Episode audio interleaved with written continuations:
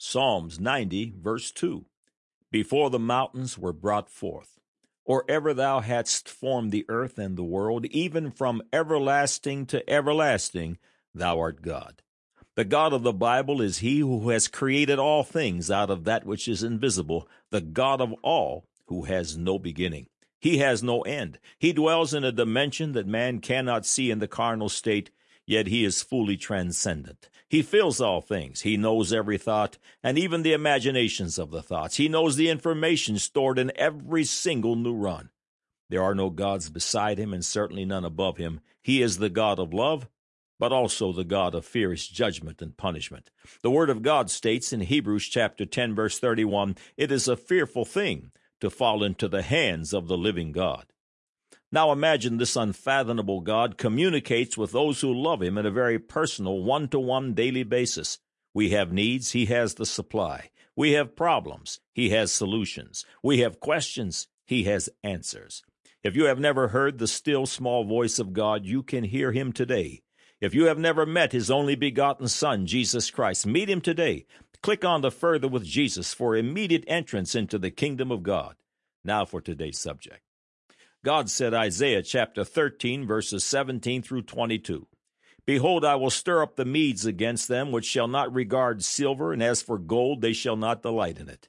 Their bows also shall dash the young men to pieces, and they shall have no pity on the fruit of the womb. Their eyes shall not spare children. And Babylon, the glory of kingdoms, the beauty of the Chaldees' excellency, shall be as when God overthrew Sodom and Gomorrah. It shall never be inhabited neither shall it be dwelt in from generation to generation, neither shall the Arabian pitch tent there, neither shall the shepherds make their fold there. But wild beasts of the earth shall lie there, and their houses shall be full of doleful creatures, and owls shall dwell there, and satyrs shall dance there, and the wild beasts of the island shall cry in their desolate houses, and dragons in their pleasant places. And her time is near to come, and her days shall not be prolonged. God said, Jeremiah chapter 51, uh, select verses 11 through 58. Make bright the arrows, gather the shields. The Lord hath raised up the spirit of the king of the Medes for his devices against Babylon to destroy it, because it is the vengeance of the Lord, the vengeance of his temple. Set up the standard upon the walls of Babylon. Make the watch strong. Set up the watchmen. Prepare the ambushes. For the Lord hath both devised and done that which he spake against the inhabitants of Babylon. The Lord of hosts hath sworn by himself, saying, Surely I will fill thee with men as with caterpillars, and they shall lift up a shout against thee. Behold, I am against thee, O destroying mountain, saith the Lord, which destroyest all the earth, and I will stretch out mine hand upon thee, and roll thee down from the rocks, and I will make thee a burnt mountain. And they shall not take of thee a stone for a corner, nor a stone for foundations, but thou shalt be desolate for ever, saith the Lord. One post shall run to meet another, and one messenger to meet another, to show the king of Babylon that his city is taken at one end. And Babylon shall become heaps, a dwelling place for dragons, and astonishment and an hissing without an inhabitant. And I will make drunk her princes and her wise men, her captains and her rulers, and her mighty men, and they shall sleep a perpetual sleep and not wake, saith the King, whose name is the Lord of hosts. Thus saith the Lord of hosts, the broad walls of Babylon shall be utterly broken, and her high places shall be burned with fire, and the people shall labor in vain, and the folk in the fire, and they shall be weary. Man said prophecies of the Bible are just vague generalizations, and just about anything can be made to fit. Now the record. Babylon was founded by the evil Nimrod in the land of Shinar, which was one of the first, if not the very first lands inhabited by the children of Noah after the flood. The remains of the cursed city of Babylon can be found today uninhabited in the Middle Eastern country of Iraq. Saddam Hussein, who was alive at the time of this writing, said he would rebuild the city of Babylon and the Tower of Babel. Hussein claims to be the reincarnation of the ancient Babylonian king Nebuchadnezzar. Since uh, Saddam's military overthrow, his grandiose schemes aren't likely to see fruition. It's hard to accomplish these phenomenal feats from inside of a prison cell. I speak facetiously, of course, for God said it will not be inhabited. In the archaeology section of this website, we talked about the city of Babylon and the Tower of Babel from where the word babbling comes. It was at the Tower of Babel that God confounded the languages of the earth and caused everybody to speak different languages. This was the beginning of nationalities. Prior to that time, we all spoke one language. In another entry, we listed the names of some famous gentlemen, linguists, who said they could certainly prove that everyone on the entire earth spoke the same language at one time, at one point, excuse me, in time. The archaeological record reports the same truth.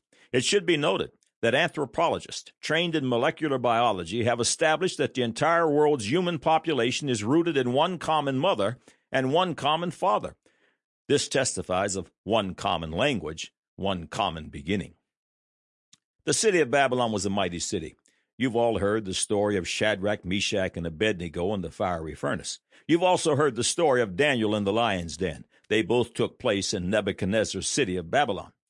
Nebuchadnezzar was uh, who was one of the greatest rulers to ever rule on earth reigned in the famous city of Babylon. The walled city was 196 square miles consisting of a northern wall over 30 stories high.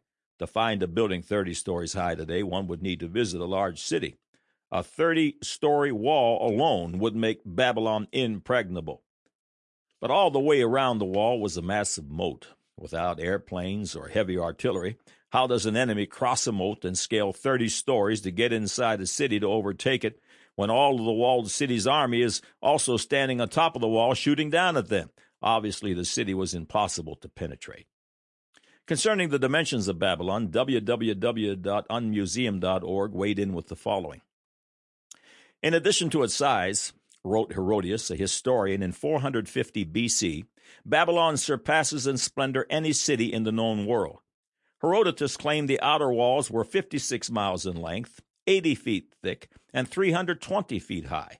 The outer walls were wide enough, he said, to allow a four horse chariot to turn.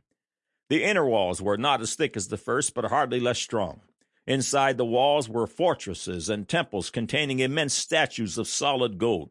Rising above the city was the famous Tower of Babel, a temple to the god of Marduk that seemed to reach to the heavens. End of quote. Archaeologists questioned the exact magnitude of ancient Babylon's walls, etc., etc., excuse me. They all agree that it was an architectural and engineering marvel unduplicated in its time. Nevertheless, God made some very specific prophecies against Babylon. In Isaiah 13:19, the Lord said he was going to make Babylon like Sodom and Gomorrah and totally empty it of its, of its inhabitants. In Jeremiah 51 and also Isaiah 13, God said that the great and immovable city of Babylon would never be inhabited again. Also in Isaiah 13, he said the Arabs would refuse to uh, put their tents there and the shepherds would have no flocks around the city. He also said in Isaiah 13 that desert creatures would inhabit the city. God, God said, excuse me, in Jeremiah 51 that all the beautiful, costly stones which were used to build the city of Babylon and its beautiful gates and temples would all be left in place. The prophecy also tells us that there would be very few visitors to the city and that it would end up being covered in swamps. This prophecy was made several hundred years before it happened. Isaiah's account, dated by Ussher, was prophesied over 400 years before its fulfillment. Let's put this into perspective. We could compare this to making a prediction of the downfall of Phoenix, Arizona, and having it come to pass in the year 2400. Or it could be likened to making numerous contingent predictions in the year 1600 of the destruction of a city which was to take place in the year 2000. God said it was going to be covered with swamps, Isaiah chapter 14. At this present time, much of it lies under swamps. In past times, this beautiful, majestic city was one of the major trade centers of the world.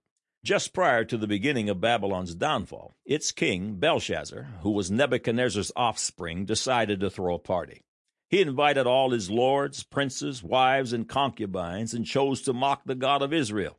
He took the golden and silver vessels which Nebuchadnezzar had taken out of the uh, temple of Jerusalem and used them in his drunken celebration, mocking the God of creation.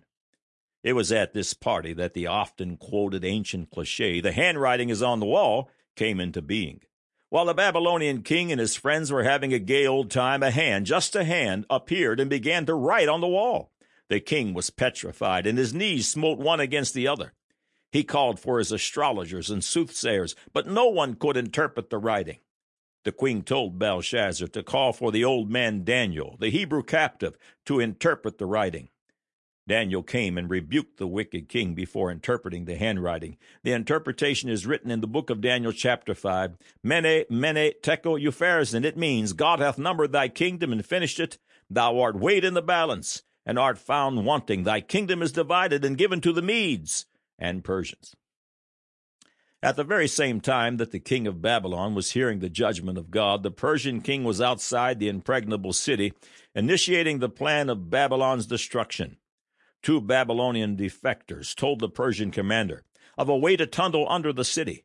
In one awesome night, the Persian king diverted the water of the moat, tunneled under the wall, uh, excuse me, tunneled under the walls of the city, and killed the king of Babylon while he slept. It was several hundred years later that Babylon became totally uninhabited. Even to this day, the Arabs will not pitch their tents in the area of Babylon. They're afraid to be there during the night, saying the place has evil spirits.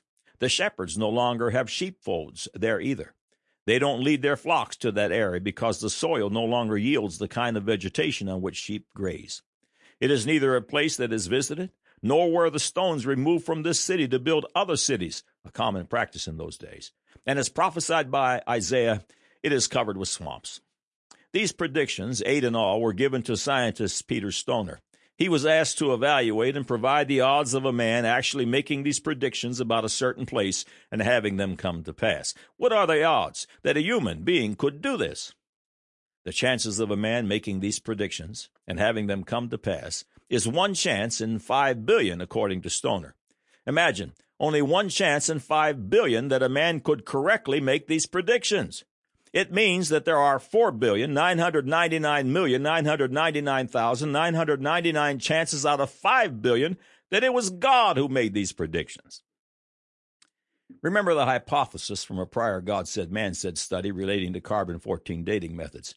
In this hypothesis, carbon 14 dating had one chance in 10,000 of being wrong, even with these dramatic odds people accepted and still accept carbon 14 as an accurate, uh, accurate excuse me, dating method and consider it proof that the earth has actually existed for tens of thousands of years versus the approximate 6,000 years that God said it's been in existence. But they have no secular history to support it. They have no witnesses. They have no proof. We have given you some prophecies that God made hundreds of years before they came to pass. We have the probabilities, the unbelievable odds of making these predictions and having them come to pass. We also have witnesses, proof, the ancient history that has recorded the identical events. God said, Isaiah chapter 13, verses 17 through 22. Behold, I will stir up the Medes against them, which shall not regard silver, and as for gold, they shall not delight in it. Their bows also shall dash the young men to pieces, and they shall have no pity on the fruit of the womb. Their eyes shall not spare children. And Babylon, the glory of kingdoms, the beauty of the Chaldees' excellency, shall be as when God overthrew Sodom and Gomorrah. It shall never be inhabited, neither shall it be dwelt in from generation to generation. Neither shall the Arabian pitch tent there, neither shall the shepherds make their fold there. But wild beasts of the desert shall lie there, and their houses shall be full of doleful creatures and owls shall dwell there, and satyrs shall dance there. And the wild beasts of the islands shall cry in their desolate houses, and dragons in their pleasant palaces. And her time is near to come, and her days shall not be prolonged. Man said prophecies of the Bible are just vague generalizations, and just about anything can be made to fit. Now you have the record.